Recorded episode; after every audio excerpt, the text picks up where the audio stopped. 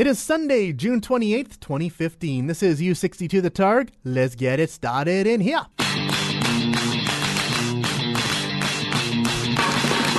As we say in the radio business, if you put that on the radio, people will listen to it. All right, here it comes.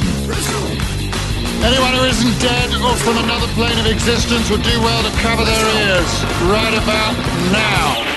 Why? What a little tiny microchip deep inside some electronics. Broadcasting to the world through the miracle of the internet. Ladies and gentlemen, this is U62 The Targ. Now your host, a man with a lifelong dream of getting paid to do this, Mark Kappas. On this week's show, explaining where I've been, rambling about Star Wars and Quantum Leap, sampling a McLobster, and some thoughts on Jurassic World. It's episode 8.12, The Coffee Can of Destiny. So sit back, relax, grab yourself some warm root beer and a towel that's oh so fluffy. U62 The Targ. You're in for something special. Enjoy the show. Good morning, ladies and gentlemen. Mark Kappas here. Welcome to this week's episode of The Targ. I am back. I know in the last episode I'd said I'd be back in two weeks, but it turned into four weeks. Ah, well, as I've said before, you know, in my day job in radio, summer is a very busy time because you're live on location from countless festivals that pop up. So it was some of that and a little bit of other things. So Four weeks ago, I said I'd be back in two weeks because I fully anticipated having to work three weeks ago. But the higher up said, nope, we don't need you that weekend, Mark. So I was like, hey, right on. Do I want to do a podcast or I want to take the weekend off? Weekend off, everybody. Woo! And then the next few following weekends, yes, then I had to work. So let's see, two weeks ago, it was the Westlock Triathlon. Uh, we weren't live on location from them, but we're awesome enough that we were loaning them our sound system. So they needed a volunteer to, you know, set up the sound system for them and run it during the triathlon. So that was me. It was kind of interesting because, you know, whenever you do a triathlon in a small town, of course, there's always the swimming portion, so that's done in the swimming pool. Two and a half years I've been in Westlock now, never set foot in the swimming pool. So I finally got to see the pool. I discovered it has a hot tub. That is awesome. I don't have a lot of goals in radio, but one of my goals is to someday do my show live from a hot tub. Be lounging in the hot tub, do everything I do on my regular radio show, but from a hot tub. So now that I found a hot tub here in town, that's getting one step closer to happening. I think ideally I should do it as like a food bank fundraiser when Christmas rolls around. You know, some people do fill a truck or they do stuff a bus to get food bank donations. I would do fill the tub. I would be live on location from my hot tub, and next to me would be a second hot tub, and I do my show live from the hot tub until the second tub is full of food bank donations. Sadly, though, I'm in a market where there's no hot tub dealership, so I can't make that happen. But someday, someday I will. So that was Saturday uh, two weeks ago. Sunday two weeks ago, it looked like I had the day off, but family obligations got in the way. My parents came up to Westlock for a visit, which was cool, and they brought with them my dear old auntie who's visiting from Phoenix. I think the last time I saw my auntie was my sister's wedding seven years ago now? Yeah, seven years ago. Ah, yes, and ah, I love my old auntie, and she brought me a present. A couple of years ago, I had a craving for Cocoa Pebbles, which they don't make in Canada anymore. So now, whenever I have a friend or a family member head down to the States, they always bring me back some Cocoa Pebbles. And my aunt brought me a ton of Cocoa Pebbles. I have no idea how I'm going to eat them all. I just can't have them for breakfast every day for like six months, so I'm getting creative. I was looking around online and I found a recipe for Cocoa Pebble squares. Just like Rice Krispie squares, only you make them with Cocoa Pebbles. So I think I'll try out my baking skills and make some Cocoa Pebble squares. You know, it's funny, when my old auntie saw my apartment, she was like, wow, there's a lot less Star Wars posters than I thought you'd have. For the record, I only have two Star Wars posters in my room. One If you ever visited my dorm room back in the day, you'd recognize it immediately. It's the teaser poster for Return of the Jedi, just that one lone lightsaber raised towards the sky. It is my favorite of all the Star Wars movie posters, and yes, it's the exact same one that's been hanging on my wall ever since my dorm room back in college, way back in 1997. Only you know it's in a frame now because I'm a grown up, and grown ups put their posters in frames. My second Star Wars poster is a souvenir poster from Star Wars Identities. You know, that's the big museum exhibit of Star Wars props they had at TELUS World of Science a couple years ago. They had this complete line of artwork to go along with the exhibit. It looks like a Star Wars character, but when you get up close to it, you see it's made up of a bunch of different elements of the Star Wars universe. You know, the logo for the exhibit was their image of Darth Vader. It looked like Darth Vader, but when you got up close to it, it was actually a spacescape, and all the features in Darth Vader's face were made up of various Imperial starships. Uh, let's see what else was in that series. They had a stormtrooper, which was made up of legions of marching stormtroopers. Uh, they had Queen Amidala, who was made up of a whole bunch of starships from Episode One. They had Boba Fett, and his face was made up of all the little pieces of his armor. The one that I got was Yoda. And when you get up really close to it, you see that his face is actually a Dagobah landscape. It is really cool. So those are the only two Star Wars posters I have on my wall. So then last week, uh, last week I was working. The company sent me back up to Athabasca to fill in. A week ago Sunday, it was Father's Day. So my mother and my sister, they planned a big outing in the city. We asked dad what he wanted to do for Father's Day and my dad was like, "I haven't done Fort Edmonton Park in quite some time. Let's go to Fort Edmonton Park." So we're like, "Oh, okay." Uh, so yeah, Fort Edmonton Park is uh, really cool. Uh, sadly, I didn't get to enjoy the things that I wanted to see because you know my sister brought along her little ones. They're five and three, and they're full of energy and always running around, and it was more for them. So I didn't get to do some of the stuff that I wanted to do. Uh, you know, they've got the streetcar. I love riding on the streetcar at Fort Edmonton Park. Didn't get to do that. Uh, because I'm the big time movie geek, one of the newer features at Fort Edmonton Park is they have a fully restored 1920s movie theater that actually shows old movies. So I was hoping to catch a short film in there, but no, the kids just wanted to get to the rides at the end because they had a 1920s midway all set up for Father's Day. Uh, but no, actually, one of the strangest things about going to Fort Edmonton Park is, you know, they have their 1895 street. That's where all the buildings from 1895 are, and they got the actors there. You know, they're hanging out in their period garb. And they had this one fiddle player there on the main street. My dad, he always loved the fiddle music. He was like, hey, that fiddle player is pretty good. I'm going to go over to him, say hi. Who knows? I know he might be breaking character or something, but maybe I can find out if he's got a CD or something. So my dad went up to the fiddle player, and the guitar player who was with the fiddle player, you know, doing rhythm and stuff like that. It turned out the guitar player was a former colleague of my father's back when my dad worked for the government. So he knew the guitar player. So they had a good time just sitting there chatting, reminiscing about the good old days working for the government. And yeah, it's just one of those little weird coincidences that uh, makes the world work. Uh, yeah, uh, check out uh, my YouTube page because I got some footage of uh, the fiddle player. So you can check that out and a few other home movies from uh, Fort Edmonton Park. That's all up on my YouTube channel. So yeah, that's where I've been for the last four weeks, but looking at the schedule, hopefully uh, things should be lightening up a little bit. So I'm going to be back for some time. You're listening to Mark Kappas It's clear to all of you that I am awesome. on U62, The Targ. So should I continue with my travails through shomi? Yes, right now I'm spending the extra 10 bucks a month on my cable so I can uh, check out uh, shomi, Shaw and Rogers' big video streaming service. You know, the selection's still not quite as extensive as I would like, but there's some good stuff on there. You know, like I've been recently rediscovering Quantum Leap, the classic science fiction TV series from the early 90s. Scott Bakula, he's Dr. Sam Beckett, and he's discovered how to time travel within his own lifetime, but the scientific experiment for the time travel kind of goes out of control. So now, whenever he travels in time, he becomes someone in that era. Looks like them, talks like them, acts like them.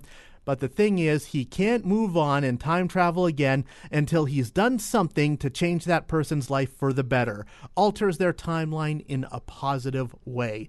His only companion on this uh, journey is Al. Al, he's a hologram from the future. He's attuned to Sam's brainwave, so only Sam can see him, and he's a guy from the future telling Sam what he's got to do in order to leave.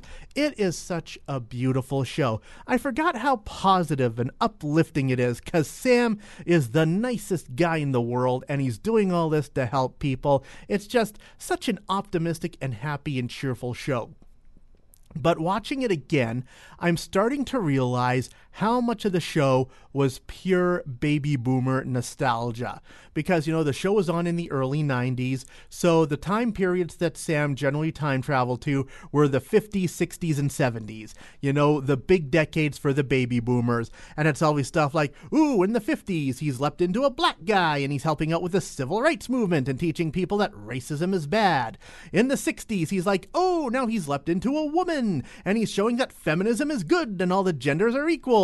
I checked out one of my uh, favorite episodes, which took place on the eve of the Cuban Missile Crisis. Right there, another definitive episode in baby boomers' time. So, in a way, it does kind of get like Forrest Gump because he doesn't actually take part in take he doesn't take part in big historical events, but he's definitely on scene for most of them. But it's really been fun enjoying that show again because, as I said, it's just positive, it's just uplifting. You know, it's all about doing good with time travel. Quantum Leap, I still love you. You're listening to Mark Kappas Go do disgusting things to that boy. on U62. The Targ. Meanwhile, across the way on Netflix, I've been powering my way through Star Wars The Clone Wars. yeah. Star Wars The Clone Wars. I, I know lots of Star Wars fans, they love The Clone Wars. They say it's a great cartoon. It's what the prequels should have been, but I don't know. I just I'm giving it all the second chances I can, but the Clone Wars just isn't hooking me. You know, probably because, you know, my first experience with the Clone Wars wasn't a positive one.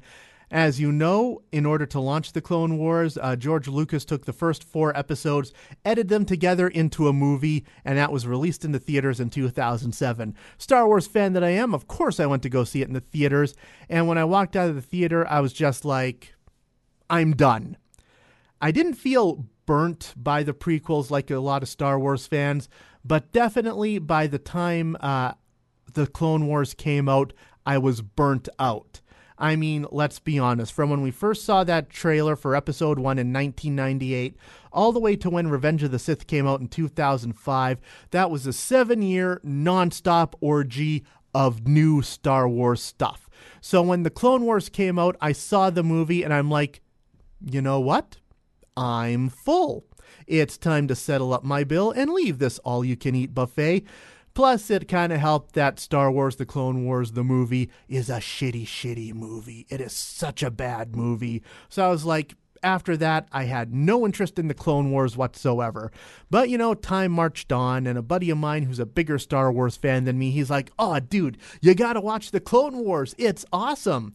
So when it was finally released on uh, Netflix a year ago, I started watching it. Then I stopped watching it. Then I started watching it again because we're in the summer rerun season. Uh, it was on for uh, six seasons, and I recently finished season five. And I'm talking to my buddy, and I'm like, it does eventually. I keep waiting for it to get better, but it hasn't gotten better. And my buddy was like, "Well, er, um, I only watched the Obi Wan episodes because Obi Wan is my favorite character." Oh, so you only watched like a third of the series? Thanks for that. Uh, but yeah, that's kind of my problem with the Clone Wars in that.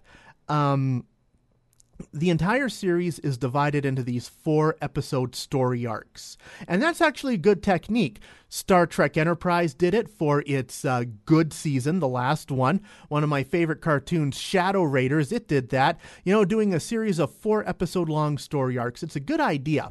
But the problem is with Star Wars The Clone Wars, each story arc jumped around so much that it was difficult to get invested in the characters. You know, like, oh, these four episodes are an Obi Wan story arc. Oh, now these four episodes, they're an Anakin story arc. These next four are an Ahsoka Tano story arc.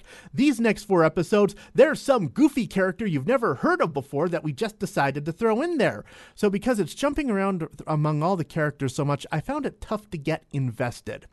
But I will admit, near the end of the fifth season, there, that's when they finally got me. Two story arcs near the end of the fifth season. The second last story arc, they resurrected Darth Maul.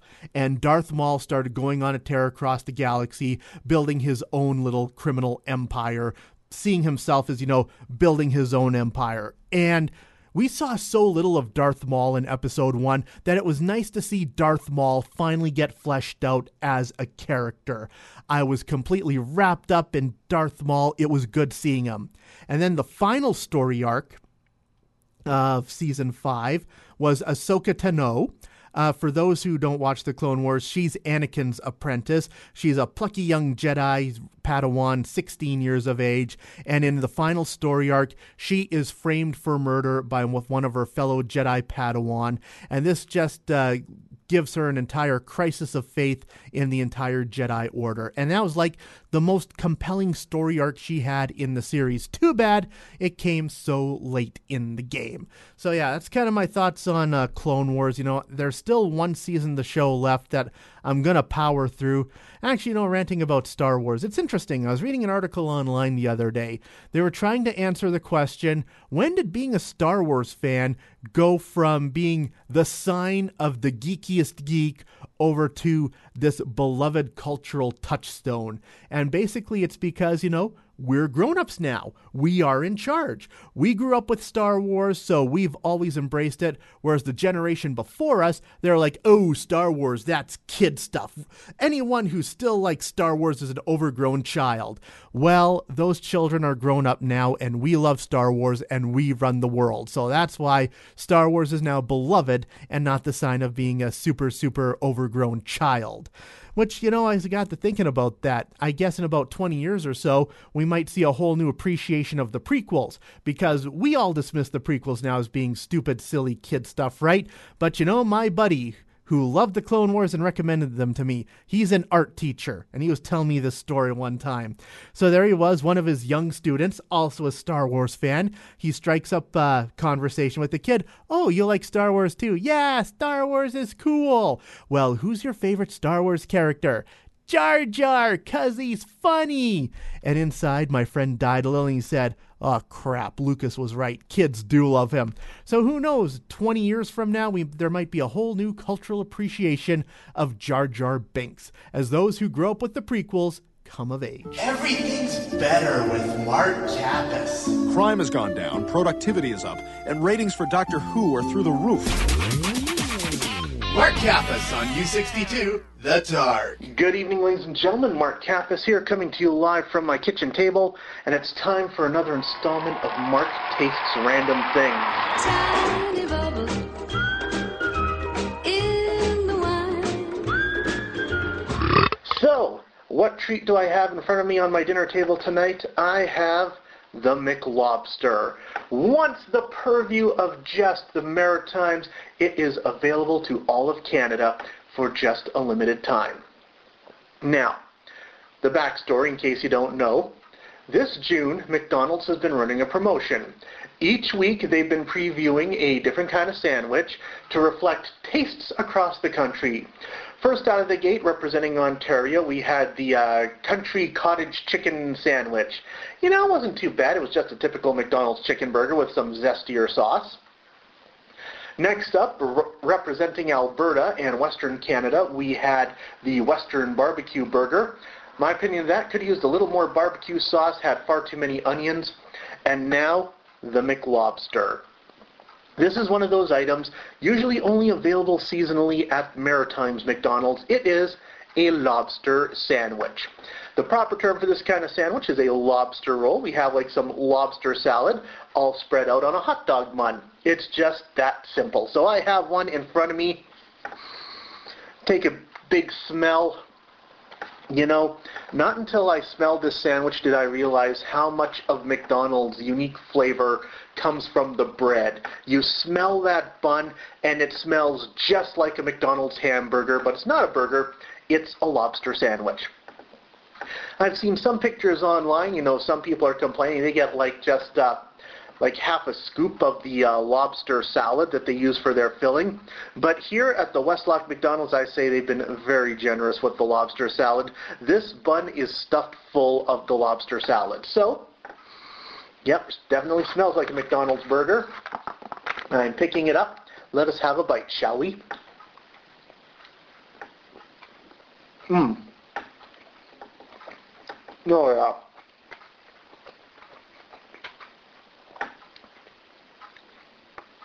Hmm.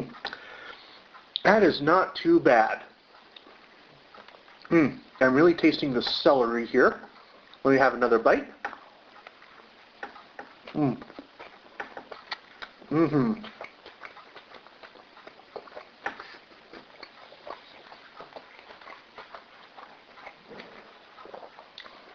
Oh yeah. It's pretty good. I'm not sure how much of it is real lobster because it really tastes like imitation crab meat. I'm wondering how much of this is imitation lobster. If you've ever had a seafood sensation sandwich at Subway, like I like to have, then it's pretty much the same thing. But this is the much valued McLobster. It's not too bad. Let's see. Talking about McDonald's Taste of Canada promotion. The one thing that they're having that's not just on a week-by-week basis is their maple bacon poutine represent, representing Quebec.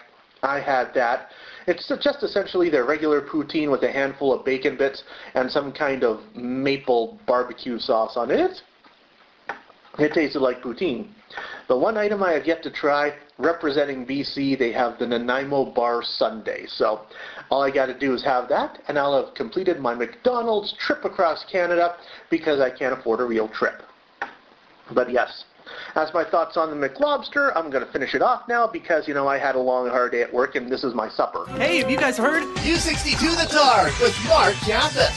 Seriously, everybody, you gotta check us out. Available online at chaosinabox.com. Who are you? I'm just some guy who's telling everybody about it because it's so amazing. U62 The Targ. Be sure to tell everyone you know. See ya. And now it's time for the song of the show. Of course, this past week in the film community, it was very sad because legendary film composer James Horner passed away. You've probably heard some of his soundtracks. You know, he won the Oscar for Titanic, he won the Oscar for Braveheart. He was a big science fiction guy. He did Star Trek II and Star Trek III. Uh, just uh, James Horner was a fantastic composer. So, of course, when I was picking my song for the show, I'm like, what should I do to honor James Horner? I should play one of his tracks. You know, maybe I should play his main theme from An American Tail, because that was one of the very first film scores I ever bought. You know, I'm a Trekkie. Maybe I should play his main theme from Star Trek II, The Wrath of Khan, because that's the film score that took him from, you know, doing low budget TV movies to the big time of film composers. I love Apollo 13, maybe one of his Apollo 13 tracks. I love Titanic, maybe one of his cuts from Titanic. He actually won two Oscars for Titanic one for writing the score, and two because he co wrote the Celine Dion song. So I'm not going to subject you to the Celine Dion song. You know, I love The Rocketeer. He did The Rocketeer, maybe the theme from The Rocketeer. How come I can't stop saying Rocketeer? Then finally, I decided I know what I'm going to play. His first collaboration with James Cameron was on Aliens. It's a great score, and I'm going to play a track called Bishop's Countdown. Um, in fact, I'm not even going to play the whole track. I'm just going to play 30 seconds from Bishop's Countdown. Even if you've never seen Aliens, you're going to recognize these 30 seconds of music because, as one critic pointed out, these 30 seconds were used in every action movie trailer from 1987 until the end of the 1990s. In fact, when I first saw Aliens, I'm like, oh, that, that, that's the music from the movies. Ah! So when I play this 30 seconds, you're going to instantly recognize it from every action movie trailer ever.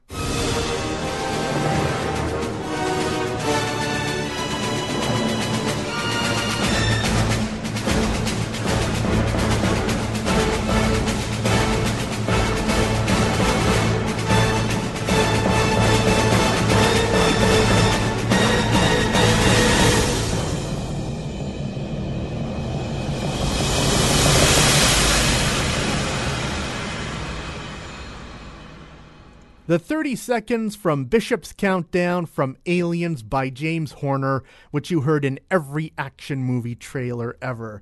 James Horner, phenomenal talent. He will be missed. You're listening to Mark Kappas It's clear to all of you that I am awesome. on U62, The Targ. Well, I think it's about time to wrap this up. I ranted for quite some time in this one.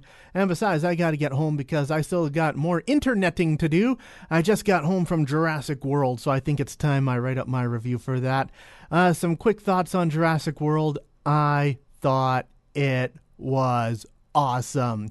This is the Jurassic Park sequel I've been waiting for since 1993. Uh, whereas uh, The Lost World and Jurassic Park 3 just kind of rehashed the whole running from the dinosaurs thing, Jurassic World finally took some of the concepts introduced in Jurassic Park and explored them a little more. You know, the most obvious one being the film's premise what if the Jurassic Park theme park actually opened and became a thriving theme park. Or with the big new evil dinosaur that they whipped up in a lab, Indominus Rex. You know, as one of the uh, characters, the uh, head geneticist, said about creating this new dinosaur through gene splicing, we've been doing this from the beginning. If we use pure dinosaur DNA, they would look nothing like the creatures in this park. So yeah, because you know, since they created the dinosaurs in the first film by splicing in some frog DNA to fill in the gaps, it just makes sense to you know splice in DNA from other animals to come up with these genetic monstrosities. So little things like that. It was nice to see them explore those concepts. And then of course, you know, the shit hits the fan and the dinosaurs get out. And this time instead of running, they they're prepared for this, so they all got the heavy artillery and they're blowing away dinosaurs with machine guns. It is fantastic. And they do make some callbacks to the original Jurassic Park without being jokey or winking at the audience. It's in ways that make sense and are fluid to the story. So I really like that. Just, oh, I love Jurassic World so much, you guys. I give it 4 out of 4 nibs. Again, I got to get home, write up a proper review for my website, so watch for that in the next day or so. And that's it for me. I think I'm going to wrap this up. I'm Mark Cap. This has been The Targ. I will see you next week. And this brings us to the end of another exciting episode of The Targ. Don't forget you can download a new episode of The Targ every week at chaosinabox.com. The Targ is written and produced by Mark Kappas under the watchful eye of 42 Star Wars action figures. The Targ is a Chaos in a Box production.